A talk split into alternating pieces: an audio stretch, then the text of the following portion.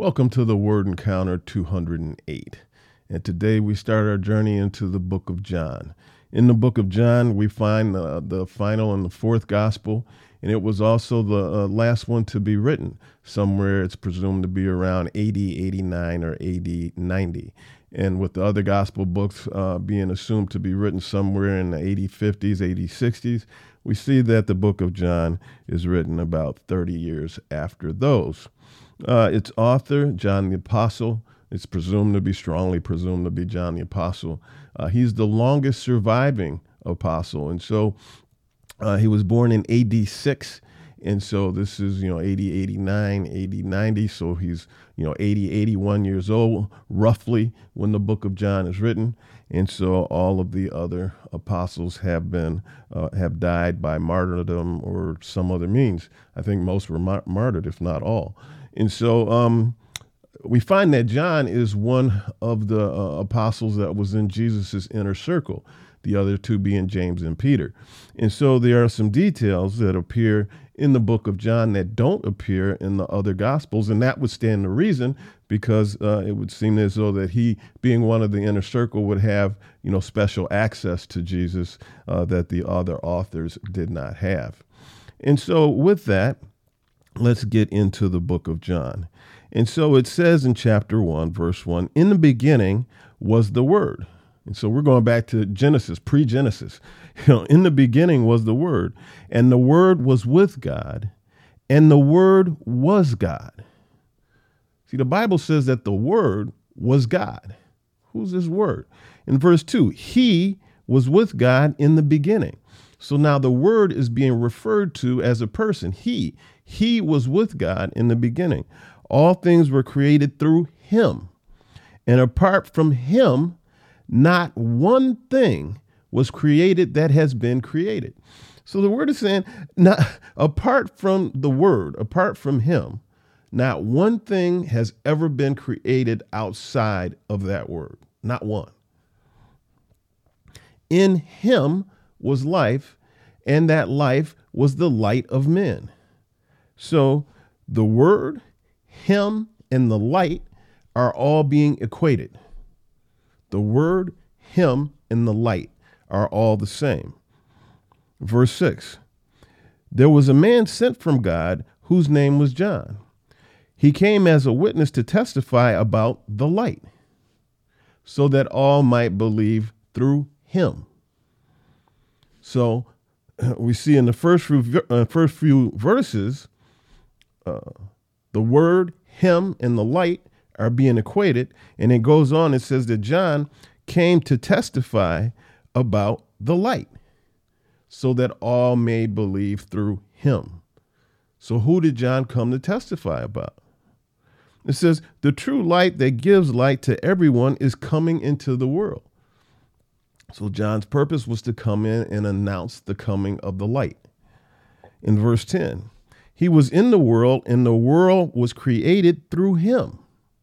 And yet the world did not recognize him. We getting we getting a deal here. Verse 11. He came to his own and his own people did not receive him.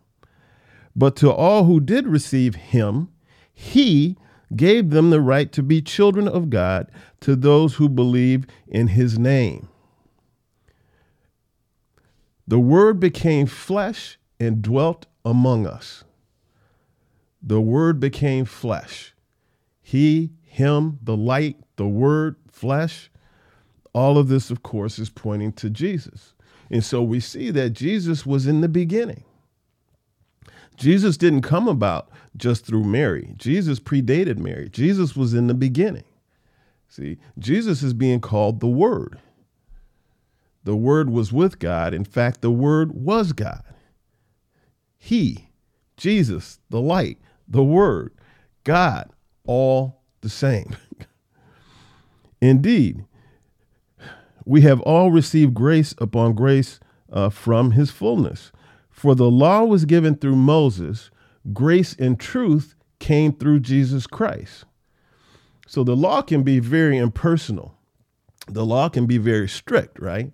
And so it's saying here, you know, that the law is the law, and that came from Moses. However, the law did not really reveal truth. The law revealed commands, dictates, precepts, concepts, but not truth. Grace and truth, or mercy and truth, came through Jesus Christ. And so, through Jesus Christ, we have the fulfillment of the law. We also have an insight into explanation of the law because from truth we can get explanation. In verse 18, no one has ever seen God, the only one, uh, the one and only Son, who himself is God and is at the Father's side. He has revealed him. And so nobody has ever seen God the Father, but we can see God the Father in his fullness in what he's like when we gaze upon Jesus. Because Jesus is an exact reflection of the Lord. They are, in fact, one.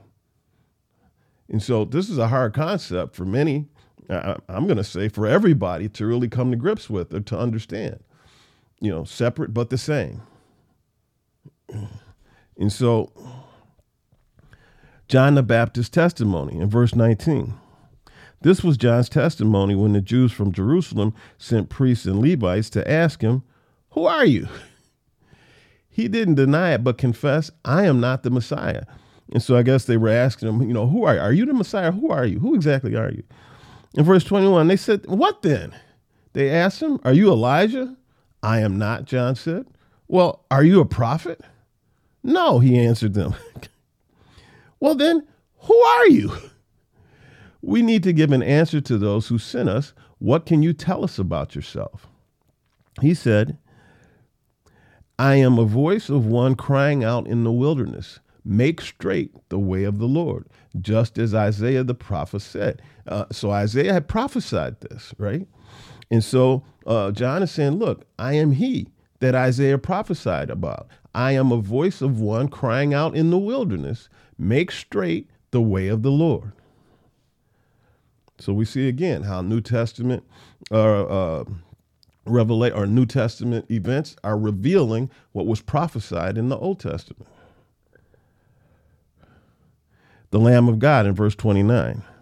The next day, uh, John saw Jesus coming toward him and said, Look, the Lamb of God who takes away the sin of the world. This is the one I told you about.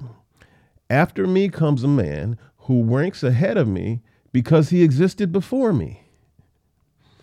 So John is saying, Look, after me, comes a man.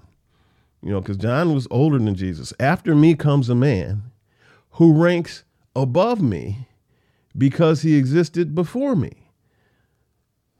So imagine if you were there knowing that John was older than this other guy, and John is saying, No, but he's ahead of me because he came before me. And you you gotta be confused. It's like, how can that be?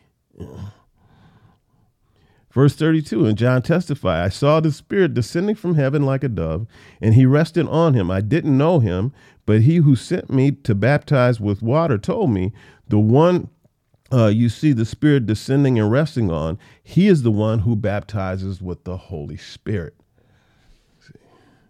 See, John baptized in water, but Jesus is baptizing with the Holy Spirit. In verse 25, the next day, John was standing with two of his disciples. When he saw Jesus passing by, he said, Look, the Lamb of God. Verse 37. The two disciples heard him, uh, heard him say this and followed Jesus. So apparently there were these were two disciples that were two of John's disciples. You see, and John says, Look, there's Jesus, the Lamb of God.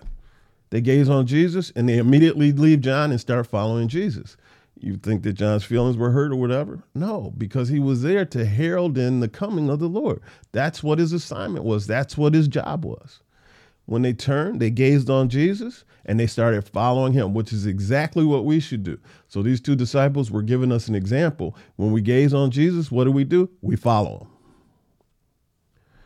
When Jesus turned and noticed them following him, he asked, What are you looking for? This is this question has tremendous depth. Jesus turns and sees them. In other translations, it says, What are you seeking? If that is not a question, you're following me. What, do, what is it that you want? What is it that you're looking for? What is it that you're seeking? What is it that you're after? What is it that you're starved for? What is it? See, a lot of people look on Jesus and they want things. You know, they want more money to pay their bills. They want a, a, a higher lifestyle. They want, you know, a spouse. They want loving relationship. They want something. You know, so Jesus is asking them, "What are you seeking?" Think about that question. What are you seeking when you gaze upon Jesus? They said to him, the response was weird to me, and I don't really get their response. They said to him, Rabbi, which means teacher, where are you staying? so they asked him, he asked them a very poignant, very deep question, one that takes some serious inner contemplation, soul searching, you know. And instead of telling them what they were seeking, they say, where are you staying? You know, well, maybe they were seeking to know where he stayed so they could provide him somewhere to stay. I don't know, but it just seems to me to be a weird, a weird response. In verse 39, come and you'll see, he replied. So they followed him and saw where he was staying. In verse 40, Andrew, Simon, uh, Simon Peter's brother, so this is Peter's brother Andrew, was one of the two who heard John and followed him. So Andrew heard about this and then he followed Jesus too. He gazed on Jesus, or he heard about it. He said, Oh, follow. Verse 41 He first followed his own brother Simon and told him, We have found the Messiah, which is translated to the Christ. And he brought, um, and he brought uh, Simon to Jesus. And so, let me read this again. He first found his own brother Simon and told him, We have found the Messiah, which is translated to the Christ. And he brought uh, Simon to Jesus. When Jesus saw him, he said, You are Simon, son of John. You will be called Cephas, which is translated to Peter. Jesus gazed upon Simon. He says, Currently, you are Simon. He says, You are Simon, son of John. But you will be called Cephas. Your destiny is Cephas. Peter means, or Cephas translated means the rock. He says, Your destiny is the rock. Currently, you are Simon, but you will be re, uh, renamed and you will be called Peter because your destiny is to be the rock. Philip and Nathanael in verse 43. The next day, Jesus decided to leave for Galilee. He found Philip and told him, Follow me. Philip found Nathanael and told him, We have found the one Moses wrote about in the law, and, and so did the prophets, Jesus, the son of Joseph from Nazareth. Can, any, can anything good come out of Nazareth? Uh, Nathanael asked him. And so he, he said, um, uh, so they, they, they come upon, um, you know, Philip finds Nathanael, and Philip tells him what the deal is. And so Nathanael's first response is, What good comes out of, you know, uh, Nazareth. And, and so pick whatever city you think is down and out, and wherever you are, wherever you live, uh, is some desolate place in your mind, and you might be thinking, what, what good can come out of that place? Well, that's how Nathanael responded. And Philip said, Come and see. Then Jesus saw Nathanael coming towards him and said about him, Here truly is an Israelite in whom there is no deceit. And so we had Nathanael saying, What good can come out of, you know, Nazareth? And then he gazes upon Jesus. Jesus sees him, and Jesus says, Here's a man in whom there's no deceit. Think about how Nathanael had to respond to that. It's like, what, huh? What? he was doubting about any good thing coming out of um, Nazareth. And then his first meeting with Jesus, Jesus proclaims that there's no deceit in you. I know you, and you have no deceit in you. Verse 48 Nathanael says, How do you know me? Jesus says, Before Philip called you, when you were under the fig tree, I saw you. Rabbi, see, now Nathanael's tune is, is changed. Now he's calling him Rabbi. Rabbi, Nathanael replied, You are the Son of God. You are the King of Israel. So, what good can come out of Israel turns into, Oh my God, you are the King of Israel. You are the Son of God. Jesus responded to him, Do you believe because I told you I saw you under the fig tree? Do you believe because, you know, I, I gave a demonstration of my power to you? And then he says, You will see greater things than this. You, you think that was something. You're going to see things uh, that are even greater than that. In verse 51, then he said, Truly I tell you, you will see heaven open and the angels of God ascending and descending on the Son of Man.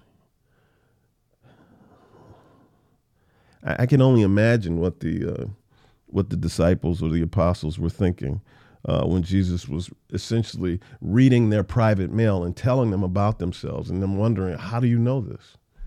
Chapter two. The first sign, turning water into wine. So Jesus and his mother were at a, a wedding, and Jesus and his disciples were invited to the wedding as well. When the wine ran out, Jesus' mother told him, They don't have any wine. Jesus' response, every time I read this, I'm like, huh? In verse 4, it says, What has this concern of yours to do with me, woman? He's talking to his mother. My hour has not yet come. So he, he he's he's you know without without uh, you know any any video of this event with no indication of voice inflection tone or anything we don't know how this how this uh, actually played out but just in text only form it just you know why is this a, concern of mine woman it just sounds weird and then it says my hour has not yet come so he's telling his mother he's informing he's educating his mother I can't really do anything publicly to be seen right now because I can't really reveal who I really am to the public yet because my time has not yet come. It's not time for that yet. However, maybe I'll do something, you know, clandestine. Maybe I'll do something behind the scenes in secret. It says in verse 6 Now, six stones of water jars had been uh, set there for Jewish purification, uh, each containing 20 to 30 gallons. Fill the jars with water, Jesus told them. So they filled the jars, he told the servants that were working there. Uh, so they filled them to the brim, and he said to them, Now draw some out and take it to the head waiter. They did. When the head waiter tasted the water after it had become wine, he did not know where it came from, though his servants who had drawn the water knew. The servants knew where the wine came from, but the head waiter didn't, and he wouldn't know because, again, it wasn't time for Jesus. He called the groom and told him, uh, Everyone sets out the fine wine first, then, after the people are drunk, the inferior, but you have kept the fine wine until now. Jesus didn't just turn the water into wine, he turned the water into outstanding wine. You know, he turned the water into the best wine, not just any old wine, but the best wine. In verse 11, Jesus did this, the first of his signs, in Cana of Galilee. He revealed his glory, and his disciples believed in him. So he revealed some supernatural power to his disciples and those servants who were working.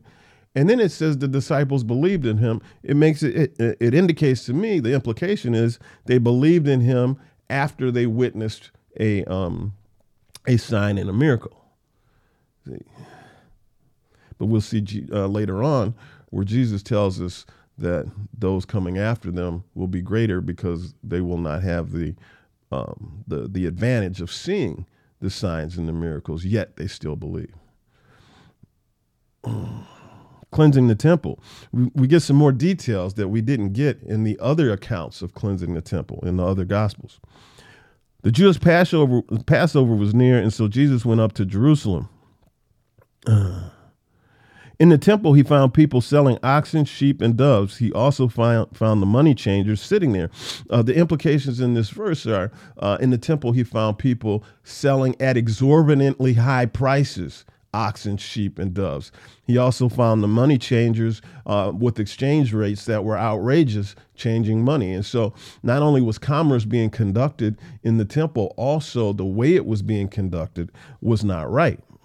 They were gouging people. In verse 15 it says and this is this also doesn't appear in the other accounts. It says after making a whip out of cords he drove everyone out of the temple with their sheep and oxen. Now it sounds to me like jesus made a whip and then started just going house on on, on people and things with regard to get out of my temple he drove everyone out of the temple with their sheep and oxen. He also poured out the money changers' coins and overturned the tables. He told those who were selling doves, doves, Get these things out of here. Stop turning my father's house into a marketplace. And his disciples remembered that it is written, Zeal for your house will consume me. You see? So it is written in Psalm 69 9 that zeal for your house will consume me. So this is this is Jesus being consumed with the zeal of the Lord, the zeal of the things of his father. And what he's seeing is not right. And so he is justifiably angry. This is a righteous indignation. Get out of here. You are desecrating this place. Down to verse 23. While he was in Jerusalem during the Passover festival, many believed in his name when they saw the signs he was doing. Again, we had the same reaction that the disciples had. People believed in him when they saw the signs and wonders. You see. Verse 24 Jesus, however, would not entrust himself to them since he knew them all. See, and so it says here again, while he was in Jerusalem during the Passover festival, many believed in his name because they saw these signs and wonders. However, Jesus' reaction was that he did not trust what he was seeing. He did not trust that they were truly believing since he knew them all. He knew how fickle people were. He knew that what they felt today could change easily tomorrow. He knew that what they felt today could change easily in the matter of a few hours. He knew their hearts, he knew them. So he didn't entrust that they really had changed their wicked ways. In verse 25, and because they did not need anyone to test about, and because he did not need anyone to testify about man, for he himself knew what was in man. He didn't need anybody to teach him about how men are.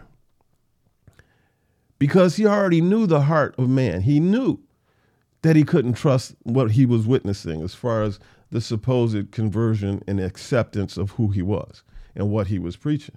He knew he couldn't do that because he knew man. He knows us. He's fully man. He knows us. Let's see. Let's go on to chapter 3. Jesus and, Nicodemus. There was a man from the Pharisees named Nicodemus, the ruler of the Jews.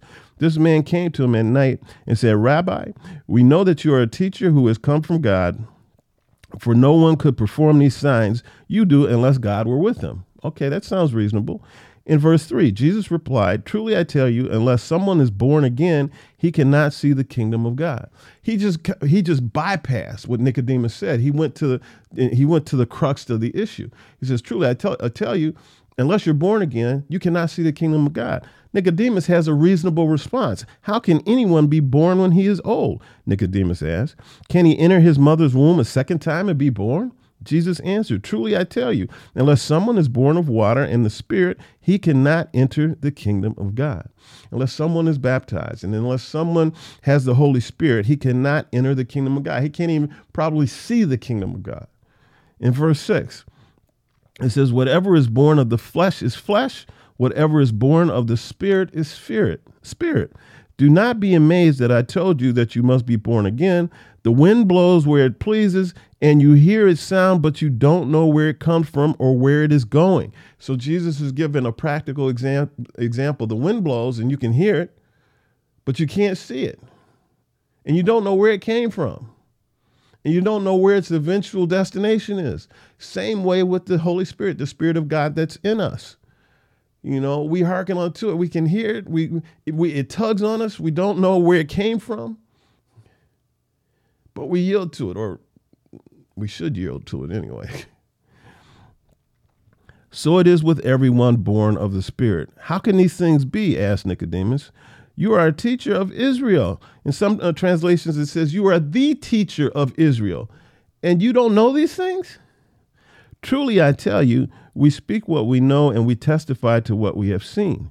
He's essentially tell, telling Nicodemus, you don't know anything and you can't testify anything because you haven't seen anything. But you don't accept uh, you don't accept our testimony, is what Jesus is saying. I'm here testifying of the scripture, of the Old Testament scriptures, but you don't accept it. Verse 12. If I told you about um, earthly things and you and you don't believe, how will you believe if I tell you about heavenly things? He says the things that are right in front of your face that are easy to know and comprehend, you don't believe them. So I can't begin to tell you about heavenly things. No one has ascended into heaven except the one who descended from heaven, the Son of Man. No one has ascended into heaven except me, is what Jesus is saying. In verse 14, um, let's see. In Numbers chapter 21 through uh, uh, verses 4 through 9 is where we find this. It says, uh, Just as Moses lifted up the snake in his wilderness, or in the wilderness, so the Son of Man will be lifted up, so that everyone who believes in him may have eternal life. And so some snakes were sent into the camp of Israel for their uh, for their unrighteousness and wickedness, and they were biting Israelites and they were dying. They became afraid. They appealed to Moses. Moses had to make a bronze snake uh, on a staff, and he says uh, God had Moses make this, and then God said uh, told Moses to tell the people anyone who gazes upon the head of the snake, if they're bit, they'll be healed. And so Jesus is saying like like that example, though you know if I be lifted up you see, then everyone who believes in me may have eternal life. For God, this is a famous John 3:16, you know, famous scripture, for God loved the world in this way, he gave his one and only son so that everyone who believes in him will not perish but have eternal life. See that on signs and sports arenas and whatnot. And in verse 17, for God did not send his son into the world to condemn the world, but to save the world through him. You know, Jesus appears harsh sometimes, but his assignment is to save us. Anyone who believes in him is not condemned, but anyone who does not believe is already condemned because he has not believed in the name of the one and the only Son of God. This is the judgment. The light has come into the world, and people love darkness rather than the light because their deeds were evil. And so this is why people reject Jesus today. It says people love darkness rather than light because their deeds were evil. See? For everyone who does evil hates the light and avoids it so that his deeds may not be exposed. But anyone who lives by the truth comes to the light so that his works may be shown to be accomplished by God. Jesus and John the Baptist in verse 22 after this, Jesus and his disciples went to the Judean countryside where he spent time with them and baptized. John was also baptizing in Aenon uh, near Salem because there was plenty of water there. People were coming and being baptized. Then a dispute broke. This is just like people. Then a dispute arose between John's disciples and a Jew about purification. Uh, so they came to John and told him, Rabbi, the one you testified about and who uh, and who was with you across the Jordan is baptizing and everyone is going to him. So, so they're telling John, John, everybody's supposed to come to you, but they're going to that Jesus guy instead. John's response is awesome. It says, He who has the bride is the groom, but the groom's friend who stands by and listens for him rejoices greatly at the groom's voice. So this joy of mine is complete, is, is complete. John says, He must increase, but I must decrease. Mm. The one from heaven. The one who comes from above is above all. The one who is from earth is earthly and speaks in earthly terms. The one who comes from heaven is above all. It says in verse 34 For the one who God, who God sent speaks God's words, since he gave him the Spirit without measure. God gave Jesus the Spirit with no limitations. The Father loves the Son and has given all things into his hands. The one who believes in the Son has eternal life, but the one who rejects the Son will not see life. Instead, the wrath of God remains on him. To reject Jesus is serious business. To reject Jesus isn't just some light thing to do. The word says, But the one who rejects the Son will not see life. Instead, the wrath of God remains on him. Don't let that be you. And with that, we are done for today. Everybody stay safe, be blessed, keep your eyes fixed on Jesus. And should he not come between now and tomorrow, and if he grants me another day of life, we will see you tomorrow in the Word Encounter episode 209. Bye bye.